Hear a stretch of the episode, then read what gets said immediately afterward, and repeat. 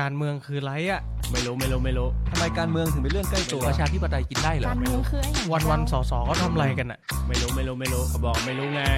สวัสดีครับ ขอต้อนรับเข้าสู่รายการการเมืองเรื่องใกล้ตัว พอดแคสต์ที่จะมาทำให้การเมืองกลายเป็นเรื่องใกล้ตัวสำหรับทุกคน ผมสอสอเท้งนัตพงษ์เรืองปัญญาวุฒิ ผมสสเติ้ลวรพพคุริยโรธทำไมการเมืองถึงเป็นเรื่องใกล้ตัว ถ้าอยากรู้มาติดตามฟังพวกเรากันนะครับ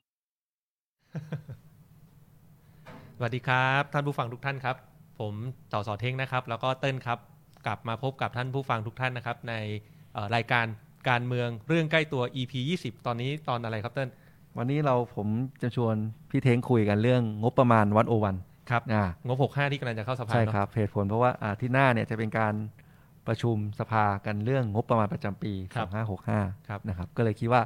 เรื่องนี้เอามาเล่าให้ท่านผู้ฟังเนี่ยฟังกันแบบง่าย อืม ๆอ่า ครับ แต่ง่ายจริงไหมเนี่ยเดี๋ยวรอฟังกันดู ได้ วันนี้ดูก่อยๆนะเติ้ลเนอะเหมือนเราไลฟ์ชนกับ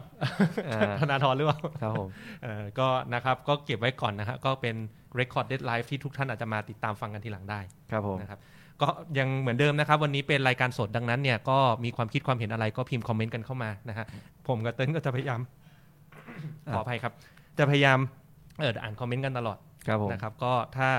ตอบอะไรได้ก็จะตอบแล้วก็จะสื่อสารคุยพูดคุยกัน ครับ นะครับอ่ะเติ้ลเปิดประเด็นกันดีกว่าวันนี้เรารายการเรามีเนื้อหาอะไรบ้าง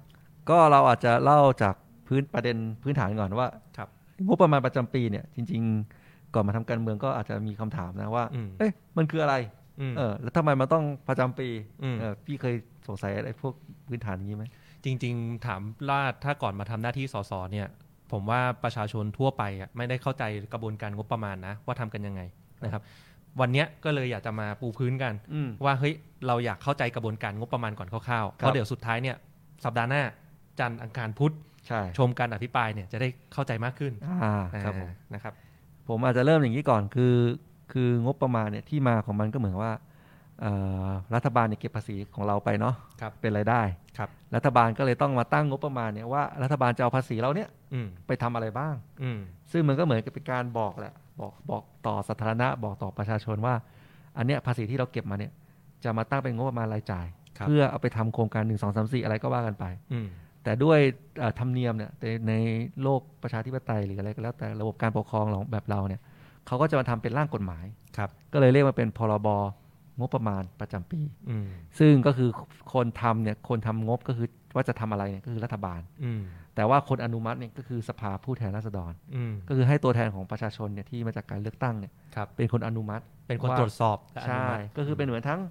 ตรวจสอบแหละว่าเอ่อที่รัฐบาลจะเอาภาษีเราไปใช้เนี่ยใช้อะไรบ้าง ดีไม่ดีจะตัดงบหรืออะไรเนี่ยสภาผู้แทนเนี่ยพิจารณาได้ อืม อ่า ครับ นะครับ ก็เมื่อกี้จากสิ่งที่เติ้ลเขาบอกก็คือมันเริ่มจากรัฐบาลเป็นคนจัดทำ ใช่ แล้วก็มาอนุมัติผ่านสภาจันทร์อังคารพุธหน้านี้แหละที่เรา ใช่ครั จะ บ มาพิจารณาและอนุมัติกัน อ่า ทีนี้ย้อนไปก่อนก่อนที่จะเข้าถึงจันทร์อังคารพุธหน้านี้ ครับ กระบวนการในการจัดทำเนี่ยมันเริ่มตั้งแต่การออกคำขอ อ่า ใช่ไหมจริง ๆที่เราเห็นกัน 3 ล้านล้านเนี่ยมันมีการตั้งคำขอมาประมาณ 5 ล้านล้านกว่า ครับ ๆแล้วก็รัฐบาลสำนักงบเป็นหลักเนี่ยเป็นคน อืม เลือกตัดออกให้เหลือ 3 ล้านล้าน ครับ นะครับโดยกลมๆประมาณเท่านี้ก่ ก็ อน คือ เข้าสู่ ก็คือหน่วยงานแต่ละหน่วยเนี่ย อืม เป็นคนคิดก่อนว่าเฮ้ย อืม ปีเนี้ยฉันอยากจะของบ 100 บาท ครับ อ่ะก็เสนอไปที่สำนักงบ ครับ แต่สำนักงบรวมๆกันมาจากทุกทุกทุกหน่วยงานเนี่ย อืม ห้าล้านล้านนะครับ อืม สำนักงบต้องตัดเหลือ 3.1 ล้านล้านเนี่ย ครับ เยอะมาก เยอะ มาก ซึ่งจริงๆ เนี่ยถามว่าเราเองก็อยากรู้นะ ว่าที่เสนอกันเข้าไปที่เราบ่นกันมาทุกปีอะ ครับ ว่าเฮ้ยงบเนี่ยเราอยากให้เอาไปลงกับงบลงทุน ไม่ใช่เอาไปลงกับรายจ่ายประจำที่เป็นเบี้ยหัวแตก ครับ อยากรู้ว่าไอ้ห้าล้านล้านเนี่ยที่สำนักงบเลือกตัดเนี่ย อ่า คุณรีดไขมันออกหมดแล้วจริงๆอะ อ่า ใช่ไหม บาง นะ ที ฮะ พี่เท้งลองเล่าหน่อยว่าเราทำอะไรไปแล้วบ้าง คือจริงๆเล่าเรื่องเนี้ยผมก็แอบเจ็บปวดหัวใจนิดนึงนะ นะครับท่านผู้ฟังทุกท่านจริงๆเนี่ยผมมีเอ่อกึ่งๆนะครับแบบว่าวางเบ็ดไว้กับเติ้ลกับกับเอ่ออาจารย์สุรเชษฐ ครับ เนื่องจากผมกับอาจารย์สุรเชษฐ์เนี่ยอยู่ในกรรมาธิการติดตามงบที่เป็นกรรมาธิการคณะสามัญ ครับ ก็คือเราทำงานเรื่องงบทั้งปี ใช่ ส่วนเต้นเองเนี่ยเคยอยู่กรรมาธิการงบปี ครับ 64 ผมก็บอกเฮ้ยงบ 65 เนี่ย ผมจะเอาคำของงบ5ล้านล้านมาให้ได้ อ่า เริ่มตั้งแต่ต้นปีงบประมาณเลยคือผมขอตั้งแต่ปลายปีที่แล้วอะ ครับ แต่พอเราขอตั้งแต่ปลายปีที่แล้วสำนักงบเขาบอกอ๋ออย่างนี้ครับท่านโดยกระบวนการปฏิทินงบประมาณเนี่ยเขาต้องเอ่อส่งคำขอกันเข้ามาประมาณเอ่อ15 มกราเนี่ยมันถึงจะคัดออฟ อ่า เขาถึงจะได้คำขอ 5 ล้านล้านครบ ผมว่าโอเค ได้ค ก็ รับ รอรอ ร สิ อ บห้ามกรา รอเราก็รอถึง 15 มกราครับนะทำให้ในวันที่ 21 มกราถ้าทีมงานเอาขึ้นได้นะ ทีมงานครับ วันที่ 21 มกราเนี่ย ครับ คณะกรรมาธิการติดตามงบนะครับ โดยท่านประธานชัยยาพรหมมานเนี่ย ได้ออกหนังสือนะครับ ส่งไปยังสำนักงบนะครับ ซึ่งจริง ๆสำนักนายกเนี่ยเป็นเป็นหน่วยงานต้นสังกัดอะ ครับ ว่าเฮ้ยให้คุณเนี่ยจัดทำแล้วก็ส่งข้อมูลคำของงบประมาณ 5 ล้านล้านเนี่ยเข้าสู่สภาผู้แทนราษฎร อ่า นะครับอันเนี้ยเดี๋ยวหนังสือจะขึ้นแล้วนะฮะให้ ค ดู รับ อันเนี้ยเห็นวันที่ลงชัดเจน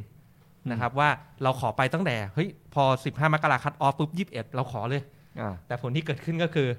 มาจนถึงวันนี้จนถึงปลายเดือนพฤษภาเนี่ย ห้าเดือนละ เดือนยังไม่ได้กลับมา ต้องบอกผู้ท่านผู้ แพ้ ฟัง พ อย่าง นันนี้นะ ครับแพ้พนันเลย แพ้พนันเลยเนี่ยผมผมเสียให้เติ้ลกับอาจารย์เชษฐ์แล้วเนี่ยคนละหนึ่งพันแน่น อน นะก็จริงๆ คือตัวผมเองอ่ะมั่นใจว่าเฮ้ยเราอ่ะมั่นใจนะว่าถ้าเราทำงานร่วมกับหน่วยงานตั้งแต่ต้นปีแล้วเราขอแต่เนิ่นๆเขามีเวลาเตรียมตัวเขาจะ ครับ ส่ง แต่ก็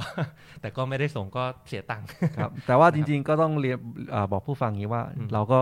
ยังไม่ยอมแพ้นะ อืม ก็คุยกันว่าในชั้นกรรมาธิการเนี่ย ครับ ก็จะไปขออ ม คือคือคือคือจะไปคุยกันว่าให้เป็นมติของกรรมาธิการ ครับ งบประมาณเลยว่า ให้แต่ละหน่วยงานเนี่ยต้องส่งมาด้วยว่าคำขออะไรไป ใช่ เพราะว่า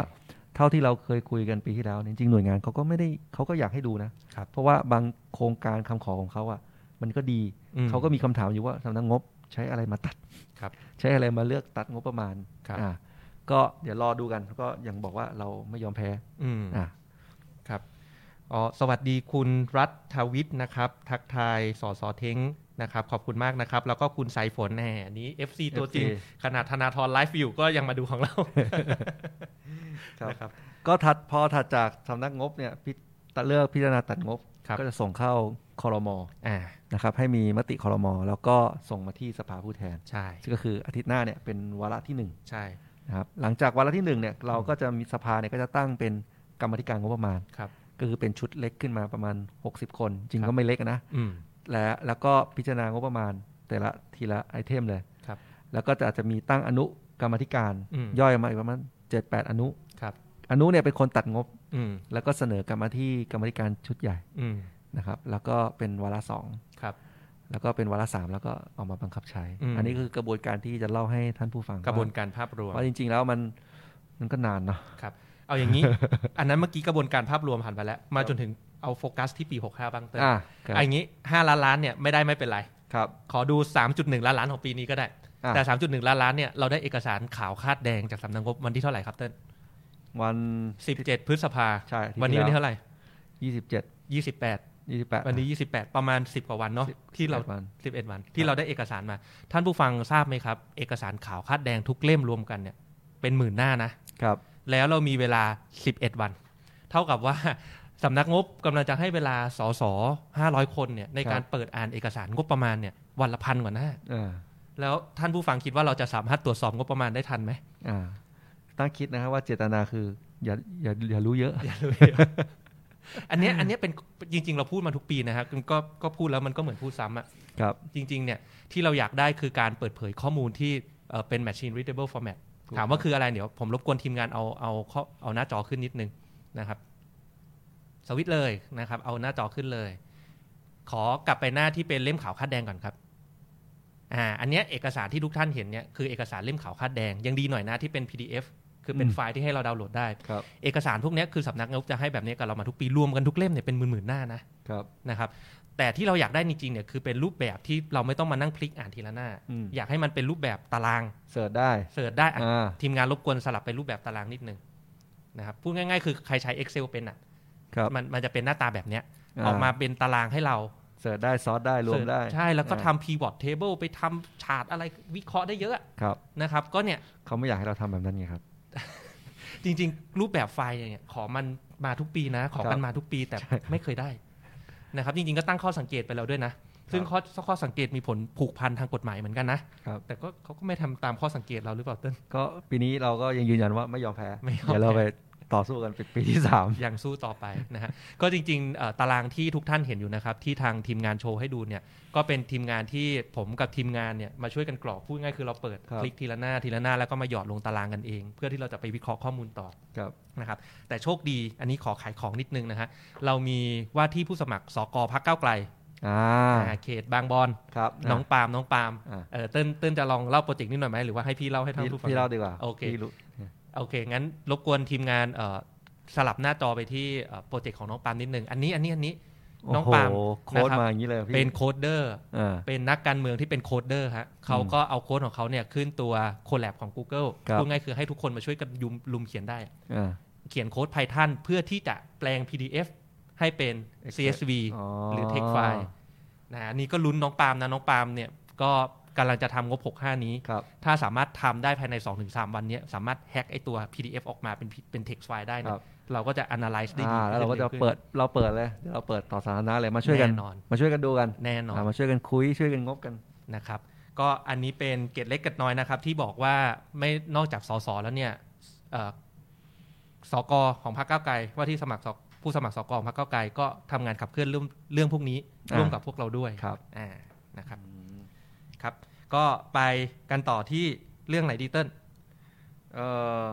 ผมว่าอันหนึงที่คนสนใจมากเรือดำน้ เรือดำน้ ำเออ ำอืม งบหกห้าเนี่ย คือเท่าที่เอ่อในคุยกันในพักเนี่ย เราก็คาดการณ์ว่ามันยังมีอยู่ อืม อ่าซึ่งจริงๆก็ตั้งแต่ปีที่แล้วเนาะเราปีแล้วเราอุตส่าห์ต่อสู้กันมาว่า ให้ชะลอออกไป ครับ เขาก็บอกว่าโอเคเขาก็เลื่อนออกไป ครับ แต่ว่าจริง ๆ เราเจตนาจริงๆที่เราคุยกันนะคือเราก็บอกว่ามันมันไม่จำเป็น อืม คือยิ่งโดยสภาวะวิกฤตแบบนี้ด้วย มันมันไม่ควรจะแค่เลื่อนออกไปนะ มันควรจะทบทวนเลยด้วยซ้ำ ครับ นะครับแต่ว่าในที่สุดเนี่ยเท่าที่ดูจากเล่มงบเนี่ย อืม ผมว่ามันก็ซ่อนอยู่นะครับ ดู อืม ตาม ลองลองดูของโพสต์ของเอ่อสสจอนไหม อ่า อ่าจริง ๆ พี่จอนพิจารณ์นะครั ครับ บ รองหัวหน้าพักเนี่ย อ่า ได้โพสต์เรื่องนี้ไว้เมื่อ 19 พฤษภาที่ผ่านมา ครับ นะครับ ก็เนื้อหาใจความตามที่ทุกท่านอยู่ ที่เขาบอกว่ายังยัไม่งไม่ เนีย เนียนน ไปเรียนมาใหม่ นะฮะ อินโฟกราฟิกที่ทุกท่านเห็นเนี่ย ก็คือออกมาจากอ่าศูนย์ปฏิบัติการของสำนักนายก ครับ นะครับ ที่ออกมาเหมือนแบบทำอินโฟกราฟิกมาชี้แจงต่อประชาชนน่ะว่างบ 65 เนี่ย ลดงบกองทัพ อ่า เพื่อที่ไปเพิ่ม ตัด งบ แล้ว สาธารณสุข อ่า อ่าอันนี้คือเนื้อหาใจความที่เขาต้องการสื่อสารวันนั้น ครับ แต่พี่จอนจับไต่ได้ อ่ะ อ่ะ ยังไงครับพี่ ยังไงยังไงก็คือเขาบอกว่าที่ตัวเลขที่ทุกคนเห็นเนี่ยโอเค มันงดงบกองทัพมันลดจริงนะ แต่ไอ้ส่วนที่ลดไปเนี่ย งบบุคลากรกองทัพเพิ่ม เออ แปลกไหมคือจริงๆที่เราต้องการสื่อสารมาตลอดอ่ะคุณต้องลดขนาดกองทัพ ถูกต้อง แล้วคุณไปคุณจะไปลงทุนกับอาวุธยุโทโธปกรณ์ที่มันทันสมัยอ่ะใช่ มันยังมีประโยชน์กว่า ยั ยัง มีประโยชน์กว่า คือเหมือนเสริมสสร้างสมรรถนะในการป้องกันประเทศเนี่ย อ่า เออแต่เป็นลดกำลังพลที่คืออย่างที่รู้กันสมัยนี้ไม่มีใครลบกันใช้ ใช่ เออ ใช่ เนาะ ครับ แต่ว่าอันนี้ก็คือกลับทางตรงข้ามนะ ก็คือเออเพิ่มงบบุคลากร ของกองทัพ ครับ อ่าแล้วก็เอ่อแล้วก็อีกอย่างหนึ่งที่ที่ดูแปลกๆน่าสงสัย ซึ่งต้องบอกไว้ก่อนนะครับ ให้เชิงอัดเอ่อท่านผู้ฟังไว้ว่า เนื่องจากว่าเอกสารงบประมาณเนี่ยมันไม่สามารถแสดงรายละเอียดได้ชัดเจน เพราะว่ากองทัพเขาก็มีคำอธิบายว่าบางอย่างเนี่ยมันเป็นเรื่องของความมั่นค ค ง วามมั่นค ลับ ง เออจะซื้ออาวุธยุโทโธปกรณ์อะไรเนี่ยมันใส่เอ่อสเปคของอาวุธลงมาในเล่มงบหมุนไม่ได้ อ่า ไอไอตัวเลขที่เห็นในเล่มงบเนี่ยบางทีมันก็เลยไม่เห็นรายละเอียดพวกนี้ อ่าแต่ ครั จ บ ริงเวลาไปซื้อต่างประเทศนี่คือทั้งโลกรู้นะ ว่าเราซื้ออะไร เพราะว่าเพราะว่าเราต้องเราไปซื้อต่างประเทศอะมันไม่รับ เออ แล้วเวลาประกาศจะซื้อจะจ้างนี่ไม่รับเหมือนกันนะ เออ คือกฎหมายมันบอกอยู่ว่า ว่ามันต้องประกาศ ครับ ซื้อสเปคอะไรเนี่ยดังนั้นเนี่ยเหตุผลเนี่ยมันจริงๆมันไม่ขึ้นเลย อืม คือเวลาคุณไปจะซื้อจะจ้างจริงๆคุณเปิด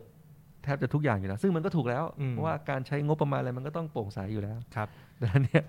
เจตนานี้ผมฟังยังไงแล้วผมก็ว่า มัน มันไม่ได้ มันไม่ได้ มันแปลกๆ มันฟังไม่ขึ้น ใช่ซึ่งมันก็จะมาเห็นในเล่มงบนะครับ ถ้าลอง อ่า ลองขึ้นเนี่ย ให้ทีมงานลองเอาเล่มงบ เขาก็จะมีซ่อนมาใช้คำว่าโครงการเหมือนสร้างสมรรถภาพสมรรถนะอะไรเนี่ย พัฒนาขีดความสามารถกองทัพ เนี่ยอันเนี้ยผมกำลังกับในพักเนี่ยก็กำลัง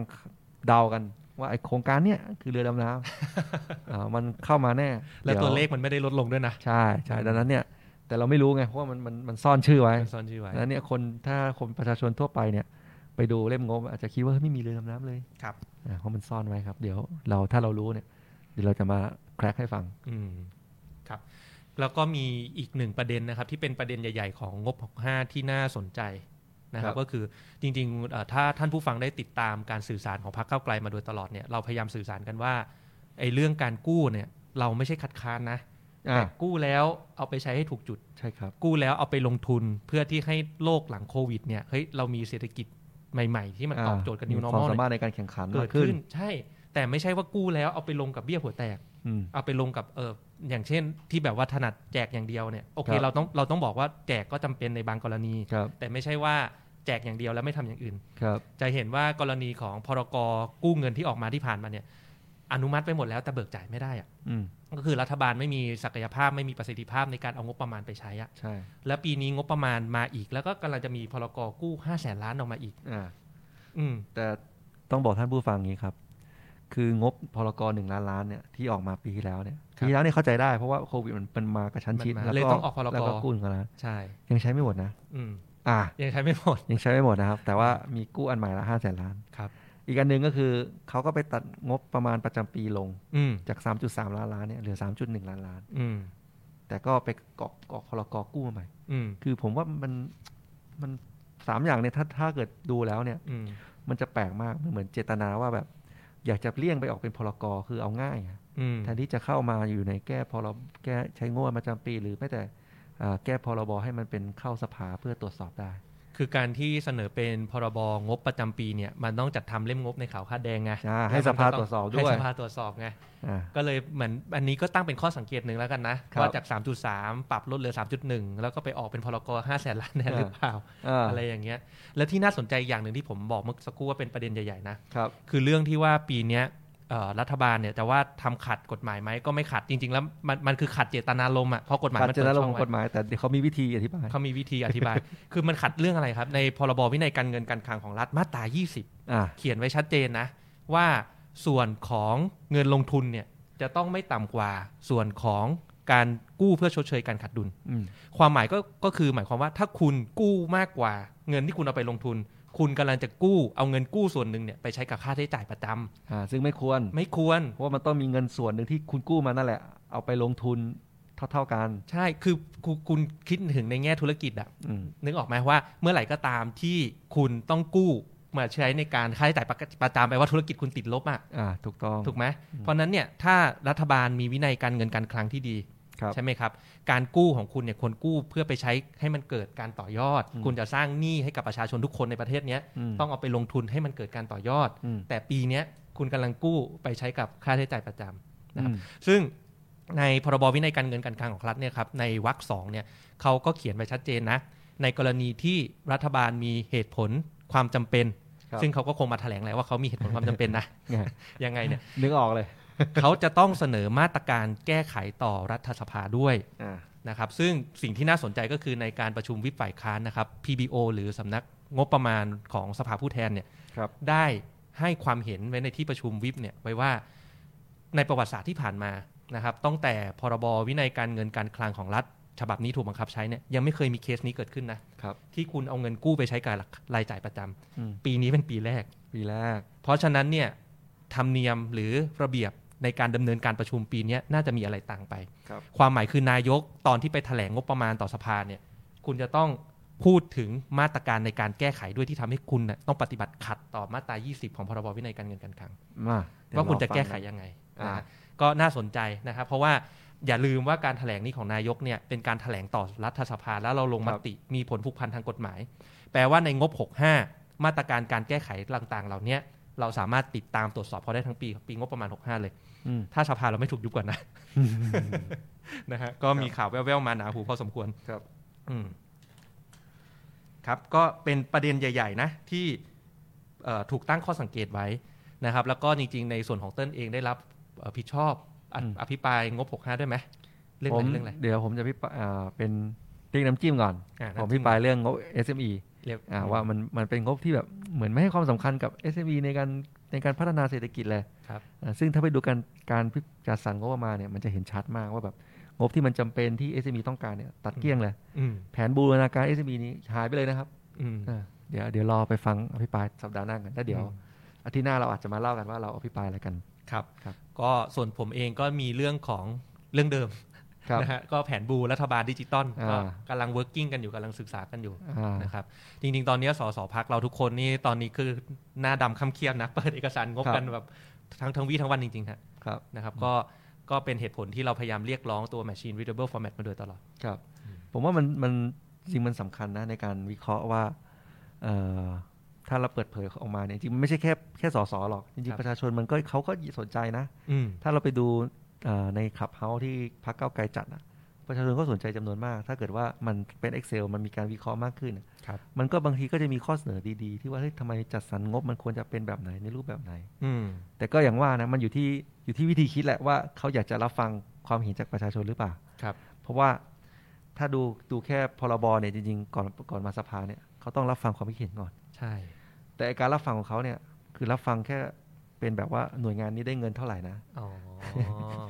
เฮ้ยนั่น คือคือไม่บอกว่าหน่วยงานนี้เอาไปทำอะไร เต้นคิดว่าเป็นอีกเหตุผลหนึ่งไหมที่เขาเลี่ยงไปออกเป็นพรกแทน เพราะออกเป็นพรกเนี่ยมันไม่ต้องมารับฟังความคิดเห็นไง ถูกต้องไม่ต้องมารับฟังความคิดเห็น เข้าใจ ไม่ต้องให้สภามาพิจารณา เข้าใจ คื คือ อมันง่าย มันง่าย เหตุผลเพราะว่าพรกมันเอามาไว้สำหรับเพื่อสถานการณ์ฉุกเฉินจริง อ่า ๆซึ่งจริงก็เห็นด้วยนะว่าการมีพรกไม่ผิด ไม่ผิด เพียงแต่ว่า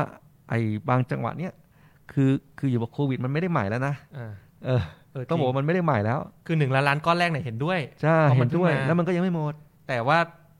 ห้าแสนล้านเนี่ยคุณมีเตรียมตัวมาทั้งปีอะ อ่า ทำไมคุณไม่เอาไปใส่ใน แล้ว พ ก็ ร เอบ อใช่นั่นแหละนี่แหละ เออ คำที่คำถามที่ที่ทุกคนก็ตั้งคำถาม อย่าง อื ที่ ม บอกว่ามันมีอดีตรัฐมนตรีคลังนะ อืม ยื่นฟ้องศาลปกครองเลยว่าเนี่ยขัดกฎหมาย อ๋อครับ นะครับ เดี๋ยวรอ อืม รอดูว่าศาลจะมาไม่ไหน จริงๆ มีอีกประเด็นหนึ่งที่เติ้ลตั้งข้อสังเกตไว้ในเล่มงบนะ ครับ ก็คือเรื่องของตัวชี้วัดป่ะ อ่ะ อ่ารบกวนทีมงานเอาเอาเรื่องตัวชี้วัดขึ้คนรับ นิดนึงครับ คืออย่างนี้ตัวชี้วัดเนี่ย จริงๆ ปีที่แล้วเนี่ยเป็นเป็นเป็นธีมที่พวกเราคุยกันว่า เฮ้ย ครับ เราเริ่มสงสัยไงว่า อืม ทำไมงบประมาณเนี่ยมันทำออกมาแล้วมันมันดูแบบ อืม มันดูแบบไม่มีเป้าหมายอ่ะ ดู เราก็เลย ดูตัวอย่างอย่างในหน้าจอตอนนี้ เออ คือตัวชี้วัดของสำนักงบประ เรา มาณ ก็เลยมาดูตัวชี้วัดว่า อ่า เอ๊ะหรือว่ามันถ้าตัวชี้วัดมันผิดเนี่ย อืม เหมือนเป้าหมายเราผิด อืม เราก็จะวางวิธีการผิด ครับ ถูกไหมครับ เราก็เลยมาดูตรงนี้ เราก็พบอ๋อเข้าใจละ เหตุผลเพราะว่าตัวชี้วัดหลาย ๆ อย่างเนี่ย คือมันเป็นเหมือนกับเพียงแค่ได้กิจกรรมอะจำนวน อืม ได้ท อืม ำนะครับที่แล้วแล้วผมก็ไปเห็นอันหนึ่งที่ผมก็พูดปีที่แล้วนะ ปีนี้ อืม ก็เจออีก อืม ก็คืออย่างสำนักงบประมาณเลยเนี่ย ครับ ที่เขาอย่างที่บอกเขาเป็นคนกลุ่มงบประมาณทั้งทั้งแผ่นดิน อืม นะสามล้านล้าน ครับ เขาก็ตั้งตัวชี้วัดไว้น่าสนใจมาก ครับ ก็คือ ต้องตัวชี้วัดเนี่ยก็คือมีจำนวนพระราชบัญญัติงบประมาณประจำปีเนี่ยหนึ่งฉบับ คือคุณต้องออกทุกปีอยู่แล้วอะ เอ่อก็คือขอขอเพียงออกพรบงบประมาณประจำปีได้เนี่ยหนึ่งฉบับ คุณผ่านตัว ผ่าน ชี้ ตัว วัด ชี แล้ว วัตแล้ว อืม นี่คือ นี่คือคือผมพอพอผมเห็นอันนี้ผมเข้าใจเลย เออ ว่าสำนักงบ อืม ที่เป็นคนจัดสรรงบประมาณเนี่ย อืม ถ้ายังตั้งตัวชีวัดของตัวเองอะ อืม แบบนี้ อืม หน่วยงานอื่นเนี่ยก็ประมาณนี้แหละ คือพูดง่ายๆ ตัวชี้วัดเนี่ยมันเหมือนเป็นงานรูทีนที่คุณต้องทำได้อยู่แล้วอะ อ่า อย่างพรบร่างพรบงบประมาณเนี่ย ถ้าคุณไม่ผ่านนี่คือคือก ลไกของรัฐพังหมดนะฮะ ครับ มันเป็นอะไรที่คุณต้องผ่านอยู่แล้วทุกปีอ่ะ ใช่ มัแบบเออตั้งตัวชี้วัด อ่า มา มี ทำไ มีตั้งตัวชีวัดแบบว่าเนี่ยต้องมีหน่วยงานที่มารับจัดสรรงบเนี่ยเจ็ดร้อยหน่วยงาน อืม ซึ่งซึ่งมันก็ต้อง มันเจ็ดร้อยหน่วยงานอยู่ แล้ว มันก็ต้องเจ็ดร้อยหน่วยงานอยู่แล้ว เออ คือแบบยังไงก็ผ่าน อืม แล้วซึ่งที่ที่แต่ว่าแน่นอนเราตอนอยู่ในกรรมธิการงบผมก็เสนอเขาผม ครั ก็ บ บอกว่าเฮ้ยคุณตั้งตัวเชื่ออย่างนี้ไม่ได้ อืม ผมคาดหวังว่าแบบ ที่เราอยากเห็นอัตติต่าง อ่า คุณต้องลดค่าใช้จ่าย ถูก ปัด คือ จำเท่า คือ ไห มั ร่ น คนเพราะด้วยความที่สำนักงบเป็นคนจัดสรรงบ อ่า สิ่งที่เขาผลงานของเขาอะคือตัวประสิทธิประสิทธิภาพหมายความว่า อืม ผลลัพธ์ที่ได้ อืม ต่องบที่ใช้ลงไปอะ อืม มันต้องดีขึ้น อืม อาจจะเรียกว่าสมมติความปลอดภัยของประชาชนอย่างเงี้ย อืม ความปลอดภัยต้องดีขึ้น อืม ด้วยงบที่ค่าใช้จ่ายเรื่องความเรื่องเอ่อความตำรวจหรืออะไรเงี้ยลด อืม ลง อืม อ่ะถ้าอย่างเงี้ยคือคุณกำลังจัดสรรงบได้ดี ครับ ถูกไหมครับ นี่ ครับ คือควรจะเป็นตัวชี้วัดของสำนักงบ ใช่ เออนี่คือผมผมก็พยายามสื่อสารกับเขาว่าเฮ้ยคุณก็ไปไปตั้งตัวชี้วัดที่เป็นผลลัพธ์ที่เป็นประโยชน์ประชาชนเนี่ยหารด้วยอ่าค่าใช้งบงบประมาณที่คุณจัดลงไปในแต่ละด้าน เอาขุดต่อเงินที่ใส่ ใช่มันก็จะเป็น efficiency ของงบประมาณ อ่า ถ้าเกิดว่าตัวเนี้มันดีขึ้น แสดงว่าคุณอ่ะจัดสรรงบได้ถูกขึ้นได้ ครับ ได้ดีขึ้น อืม ผมก็อธิบายนะไม่ใช่ว่า ไม่ใช่ว่าเราว่าว่าเขาอย่างเดียว อืม นะครับ แต่ว่าพอมาเจอเล่มนี้อีกก็ต้องบอกนามตรงว่า ก็ผิดหวังแต่ ครับ ก็ก็อาจจะบอกว่าเออโคโควิดถ้ามองโลกแง่ดีคือโควิดทำงานเขาเยอะ อืม แต่ก็มันมันก็ต้องบอกว่ามันมันควรจะต้องมีการเปลี่ยนแปลงอะซึ่ง อืม ก็ยังเชื่อว่า มันต้องเปลี่ยนครับ ครับ ก็พยายามพูดกันต่อไปนะครับ นะครับ ประเทศนี้ก็ต้องขับเคลื่อนกันด้วยการการพูด อ่า กันเราบางทีเรายังพูดไม่มากพอ เราพูดไม่มากพอ เรายังเชื่ออย่างนี้เราก็เลยยังต้องพยายามสื่อสารว่า ถ้าเกิดว่ามีคนมาช่วยเราพูดกันเรื่องนี้มากขึ้นเนี่ยผมว่ามันก็อาจจะดีขึ้น อืม เพราะว่าดูจากหลายอย่างอะ มันดีขึ้น อืม เมื่อมีคนพูดถึงเยอะ เอ้ยแต่จริงๆเพื่อความยุติธรรมนะ หลาย ๆ อย่างสำนักงบเขาก็ปรับปรุงให้เรานะ ครับ ไม่ว่าการจะแยกรายจ่ายประจำรายจ่ายลงทุนในเล่มขาวคะแนน อ่ะ ก็เพิ่งเกิดขึ้นปีนี้ ถูกครับ ใช่ไหมหรือว่าการแยกเงินนอกงบประมาณก็เพิ่งเกิดขึ้นในงบปี ปีที่แล้วอ่ะ 64ใช่หลาย ๆ อย่างที่พูดเขาก็ปรับนะ ครับ แต่อะไรที่แบบมันเป็นความสำคัญจริง ๆอะอย่าง machine readable format หรือข้อมูลคำของงบ 5 ล้านล้านอะ ครับ อันเนี้ยผมว่าเป็นใจความสำคัญมากที่ถ้าให้มาสภาจะพิจารณาได้อย่างมีประสิทธิภาพมากอะแต่อันเนี้ยเขา นั่นแหละไม่ครับ ให้ ที่เขาไม่ให้ ใช่ ครับ นะครับ ก็คือมันไม่ใช่แค่แค่นี้นะเนี่ยมัน อืม จะมีตั้งแต่ว่าเอ่ออนุกรรมธิการเอกสารในอนุเนี่ยมันละเอียดกว่าเล่มเล่ม เล่ม ที่ ขาวคาดแดง อ่จริง ๆ เอกสารที่กรรมธิการได้เนี่ย มากกว่าที่เขาเปิดเผยอีกนะ อืม ก็ไม่เข้าใจเหมือนกันว่าเอ้าทำไมไม่เปิด อืม เป็นสาธารณะแต่แรก นั่นน่ะสิ เออ อืม เนี่ยมันคือวิธีคิดแหละว่า ถ้าเกิดเขาคิดว่ามันเป็นเอกสารของข้าราชการอะ อืม เขาก็โอเคคุณอยากได้อะไรคุณมาบอก ไปไปเกี่ยวกับพรบข้อมูลข่าวสารราชการอีก อ่า นะฮะก็ติดตามกันต่อไปนะครับ จริง ๆ ตอนนี้เข้ามาถึงช่วงช่วงท้ายรายการแล้ว เนื่องจากว่ารายการนี้ไลฟ์ออกหลายช่องทางเพจนะครับ คอมเมนต์ก็จะค่อนข้างกระจาย ผมดูในเพจของผมเองเนี่ยก็ยังไม่มีคอมเมนต์อะไรขึ้นมาใหม่ ยังไงฝากรบกวนทีมงานนะครับถ้ามีคำถามข้อคิดเห็นใดๆจากแฟนเพจที่ติดตามชมรายการอยู่ก็รบกวนเอาขึ้นเอ่อหน้าจอให้พวกเราดูนิดนึงนะครับ จริงๆมันมีอีกประเด็นหนึ่งที่ อืม ที่พวกเราก็สื่อสารมาตลอดว่า ครับ การจัดสรรงบประมาณของอาปัจจุบันเนี่ย อืม มันยังไม่ได้เป็น zero based budgeting อ๋ออ่ าพี่ลองเล่าหน่อยไหม อ่ะได้ได้ zero base budgeting ความหมายมันก็คือเราเราเรากองของเก่าออกมาทั้งหมดก่อน ครับ แล้วค่อยๆหยิบเลือกที่เราคิดว่าอะไรที่มันจำเป็นต่อสถานการณ์ปัจจุบันใส่เข้ากระเป๋าทีละชิ้น ทีละชิ้น ใช่ค จนถึง 3.1 ล้านล้าน ครับ ใช่ไหมครับ แต่แนวคิดของเออการจัดทำงบประมาณที่ผ่านมาแบบ conventional คือแบบธรรมเนียมนิยม แต่ก่อนที่เขาปฏิบัติกันนะนะครับ คือ แบบ ปีแล้วได้เท่าไหร่ ปีที่แล้วได้เท่า ไหร่ ปีนี้ก็ขอบวกลบกี่เปอร์เซ็นต์ อ่า มันจะเป็นอย่างนั้น ก็จะเป็นในโครงการเดิมๆที่ อ่า ที่ไม่ได้มาคิดว่าเอ้ยจริงๆแล้วไอ้โครงการเนี้ยมันยังจำเป็นอยู่ไหม ใช่ อ่าซึ่งอันนี้มันสำคัญนะ อืม คือมันก็เลยเกิดแบบเออมีโครงการเบี้ยหัวแตกมากมาย เพราะว่ามันคือของเดิมที่คุณไม่เคยคิดว่ามันยังจำเป็นอยู่ไหม อืม มันยังเหมาะสมกับบริบทอยู่ไหมเนี่ย ครับ มันก็เลยเหมือนกับค่อยๆ ทยอยลด แต่ว่ามันไม่ได้หายไปเลยไงมัน ครับ ก็เลยทำให้โครงการใหม่ๆอ่ะเกิดขึ้นยาก ครับ อ่า เอ่อคุณอริทัศน์ไอซ์นะครับ คอมเมนต์เข้ามาบอกว่าอยากดูงบด้วยตัวเองได้จากทางไหนบ้าง เดี๋ยวยังไงเดี๋ยวจะให้ทีมงานนะครับ แปะลิงก์เอกสารงบประมาณนะครับ ไว้ในคอมเมนต์ของโพสต์นี้ ครับผม นะครับ ให้ทุกท่านเข้าไปส่องได้เลย อ่าลองดูนะครับ แล้วก็เดี๋ยวถ้าเราได้เอกสารคือปีที่แล้วเนี่ยถ้าเราได้เอกสารจากกรรมธิการเนี่ย อืม เราก็จะมาอัปโหลด แล้วก็เผยแพร่ ใช่ ให้สาธารณะมาช่วยกันช่วยกันดูช่วยกันตรวจสอบ ใช่ นะครับ อย่างในงบ 64 เองก็มีการเปิดเผยงบประมาณของท้องถิ่น รายได้ท้องถิ่นที่ครบทุกอปท 8,000 กว่าแห่งนะ ครับ อันนี้ก็เป็นปรากฏการณ์ใหม่ที่แบบกว่าจะรวบรวมมาได้ก็ยากยากพอสมควร ครับ นะครับก็เราจะพยายามทำอย่างเงี้ยต่อไปกับทุกๆหน่วยงาน ครับ ครับผม ก็จริงๆ อยากทิ้งท้ายไว้นะว่าถ้าอ่าผู้ฟังคนไหนเนี่ย ครับ สนใจเรื่องงบประมาณประเด็นไหน หรือว่ามีความเห็นอะไรเนี่ยเกี่ยวกับ อืม งบประมาณเนี่ยส่งมาหาพวกเราได้เรื่อยๆนะครับเพราะว่ายังมีเวลาในช่วงเวลาเนี่ยสามเดือนเนี่ยใน ครับ การที่จะจัดสรรงบประมาณกันใหม่ ในชั้น หม วาย ถึง ระที่สอง ชั้นวาระที่สองคือ ใช่ มันไม่ใช่จัดสรรใหม่หรอกก็คือเหมือนกับว่าอะไรที่เราคิดว่า ไม่จำ มั เป็น น ไม่จำเป็นเนี่ยมันยังอยู่ในอำนาจของสภาที่ ที่จะตัดออก ตัดลบได้ อืม นะครับอย่างเช่นเรือดำน้ำ เดี๋ยวรอดูกัน มันเป็นงบผูกพันไปแล้วนะฮะ ครับ โอเคครับก็สำหรับ EP นี้นะครับก็น่าจะพอสมควรกับเวลา ครับผม นะครับยังไงก็ขอขอบพระคุณท่านผู้ฟังทุกท่านเป็นอย่างสูงอีกรอบนะครับ ที่เราทราบว่าวันนี้เราไลฟ์สดชนกับคุณธนาธร ก็ยังยังเข้ามาติดตามชมพวกเรากันอยู่นะครับ ยังไงก็เอ่อฝากนะครับติดตามชมในตอนต่อต่อไปด้วยนะครับสำหรับ EP นี้ขอลาไปก่อนครับ ครับ สวัสดีครับ สวัสดีครับ ถ้าอยากรู้ว่าทำไมการเมืองถึงเป็นเรื่องใกล้ตัว อย่าลืมมากดติดตาม กด subscribe เพื่อรับฟังรายการของพวกเราได้ที่ YouTube Apple Podcast Spotify หรือช่องทางอื่น ๆ ที่ทุกท่านสะดวกอย่างจูฟก็ได้นะครับ สำหรับใครที่ต้องการติดตามการทำงานของพวกเราสองคนอย่างใกล้ชิด เพื่อทำให้การเมืองไกลใกล้ตัวมากขึ้น ก็เข้าไปกดไลค์ กดติดตามแฟนเพจของพวกเราได้ที่ สสเทงนัตพงษ์เลืองบรรยาวุฒิ และสสเติ้ลวรภพวิริยโรธ แล้วพบกันใหม่ใน EP หน้า สวัสดี ส ค วั รับ สดีครับ